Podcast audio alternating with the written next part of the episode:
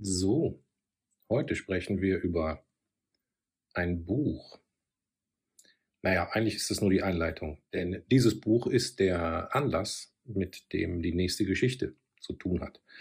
Dieses Büchlein mit dem bisschen morbiden Titel Kalendarium toter Musiker, The Beat Goes On, das sagt relativ unverblümt, worum es hier geht. Das ist ein Tageskalender, der sich mit dem illustren Thema beschäftigt, wer denn an welchem Tag so von uns gegangen ist.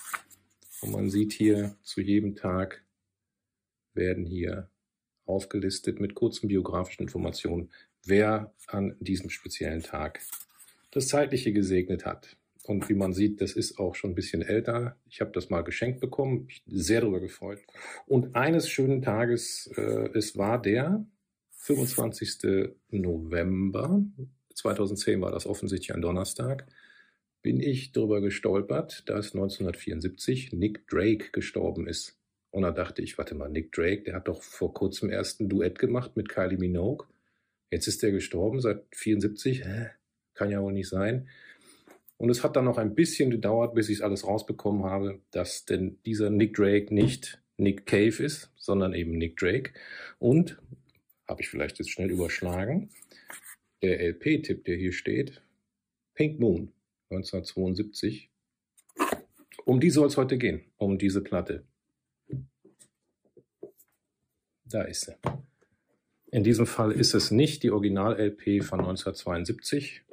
Die ist zu teuer, die ist super selten und für mich hat es nur gereicht für diese Remastered Reissue Neuauflage in einer sehr, sehr schönen Box. Ist erschienen 2012 und in einer wirklich ganz, ganz tollen Box. Pink Moon von Nick Drake. Wenn es einer kennt und sich jetzt spontan daran erinnert, dann deswegen, weil es 2000 mal Werbung war für ein Auto. Da lief dieser Song und das ist das erste Mal, dass Pink Moon so richtig bekannt geworden ist, denn, und das ist der tragische Teil der Geschichte, wie die ganze Geschichte von Nick Drake eher tragisch ist, ähm, zu Lebzeiten hat er einfach keinen Erfolg gesehen. Er hat äh, zwei andere Platten gemacht, die im totalen Gegensatz zu dieser LP stehen. Reich instrumentiert, äh, mit, na nicht Orchester, aber mit ganz vielen Instrumenten, volle Band, Flöten, Streicher, alles mögliche, Happy Music, Juhu, mehr so im Folk-Bereich. Und diese LP ist das krasse Gegenteil. Die ist nur 28 Minuten lang da ist nur er drauf. Ich packe übrigens währenddessen mal aus, dann kann man ein bisschen gucken, was da alles drinsteckt in dieser schönen Box. Und ähm, die hat er dann eingespielt an zwei Nächten, weil er kein Geld mehr hatte, um sich die volle Studiozeit zu leisten. Und dann waren Freunde und Bekannte, die ihn aus den ersten beiden Platten noch kannten, freundlich genug, ihn dann nachts ins Studio zu lassen. Und dann hat er alleine da gesessen mit seiner Gitarre und hat seine paar Songs eingespielt, die er geschrieben hat. Und es ging ihm halt gesundheitlich nicht gut. Und äh, man mag das aus dieser Platte heraushören, wie schlecht es ihm ging. Das ist wirklich sehr karg. Nur er, seine Stimme und die Gitarre, alles sehr zurückgenommen, aber auch wirklich schön. Tolle Sachen. Haben ganz viele schöne Lieder. Und wirklich aber auch gezeichnet von dem, zu dem Zustand, in dem er war. Keine Zeit, kein Geld. Die Songs meistens auch sogar nur halb fertig. Auf dem Titelsong gibt es ein bisschen noch Klavier oben drüber, aber das Klavier war halt tiefer gestimmt als seine Gitarre. Ich habe diese Platte übrigens, glaube ich, nie wirklich abgespielt oder nur ganz wenige Male, um sie bloß so zu schonen und so zu erhalten. Ich höre die dann tatsächlich meistens digital. Jedenfalls war die, das Klavier im Studio, das er aufgenommen hat, war zu tief so dass er seine Gitarre an diese zu tiefe Klavierstimmung anpassen musste. Hier übrigens Nachbildungen, Faximiles seiner eigenen Notizen für Songtexte. Ähm, und das hat den Effekt, dass er die Gitarre halt tiefer stimmen musste, als er sie normalerweise spielt. Und damit war sie etwas zu tief. Und man hört das in Pink Moon, in dem Titelsong wenn er den Refrain, wenn man das ein Refrain nennen will, da wiederholt er halt Pink, Pink, Pink, Pink Moon. Das ist am Ende zu tief für ihn und er brummelt da nur noch irgendwas hin. Es ist, hatte dann, wie gesagt, keine Zeit und keine Mittel, das alles noch wieder auszubügeln. Also alles in allem tragisch, aber auch wunderschöne Platte. wenn es, wie gesagt, diese eklige Frage nach, nehmen Sie eine Platte mit auf die einzelne Insel, geht natürlich nicht, kann man nicht, aber die wäre es. Hier nochmal ein Poster, kriegt man gar nicht alles drauf hier. Wie gesagt, zu Lebzeiten relativ erfolglos geblieben, mit dieser Werbung damals zurück ins Rampenlicht. Hier sogar ein Faksimile der alten originalen Innenhülle.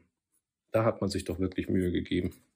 Als letztes Schmankerl liegt der Box jetzt noch ein Download-Code dabei. Das hat man ja jetzt relativ häufig, aber dieser hier ist natürlich besonders, weil er quasi das Masterband darstellen soll. Hübsche Idee. Im Deckel waren ja schon die Titel zu sehen, die auf dem Masterband drauf sind. Und wenn wir das mal umdrehen, ist hier eine kleine Beschreibung. Ähm, ich decke mal den Code ab, nicht dass ihr, ne, ihr wisst schon. Und was ich hier besonders spannend finde, ist, man kann mit diesem Download-Code von dieser kleinen Tonbandrolle nicht nur dieses Album, wie es jetzt remastered aufgelegt worden ist, sich runterladen, sondern man kann eine MP3-Version der Platte runterladen, die Nick Drake selbst besessen hat. Man hat also in seinem Nachlass eine Kopie von Pink Moon gefunden und von exakt dieser LP gibt es einen MP3-Mitschnitt und der ist hier zum Download bereit. Also wirklich sehr, sehr schön aufgemacht. Habe ich damals regulär im Handel gekauft für, was hat sie damals gekostet? 30 Euro, 35 Euro.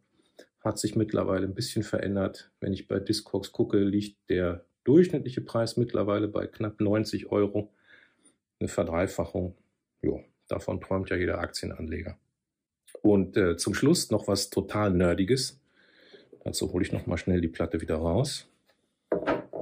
Also alle, die jetzt äh, nicht auf musikalische Feinheiten abfahren können, äh, das Programm wechseln oder Dinge machen, die sie lieber tun. Ich würde ganz schnell noch mal auf einen Song hinweisen, nämlich Nummer 5, Horn. Horn. Was ein Name. Das ist ein Instrumental, dauert 83 Sekunden und ist eigentlich nur Gitarrengezupfe auf zwei Seiten. Das ist quasi der Vorläufer, glaube ich, für einen Song, den er später rausgebracht hat, nämlich Hanging on a Star.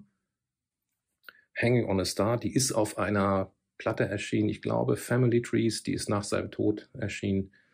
Und Hanging on a Star hat eine Gesangsmelodie, die wirklich frappierend ähnlich ist zu dem, was Nick Drake hier bei Horn auf der Gitarre schon vorgelegt hat. Ich verlinke die beiden Songs wieder in den Show Notes bei Songwhip. Dann kann man die mal parallel hören. Wie gesagt, ist ein bisschen nerdig. Man muss ein bisschen äh, sich darauf konzentrieren, aus äh, was die Gitarre Horn spielt. Aber äh, wer Spaß an solchen Kleinigkeiten hat, äh, wie ich, dem sei das hier empfohlen. Soweit erstmal bis hierhin mit Nick Drake. Und beim nächsten Mal sprechen wir mal über was anderes.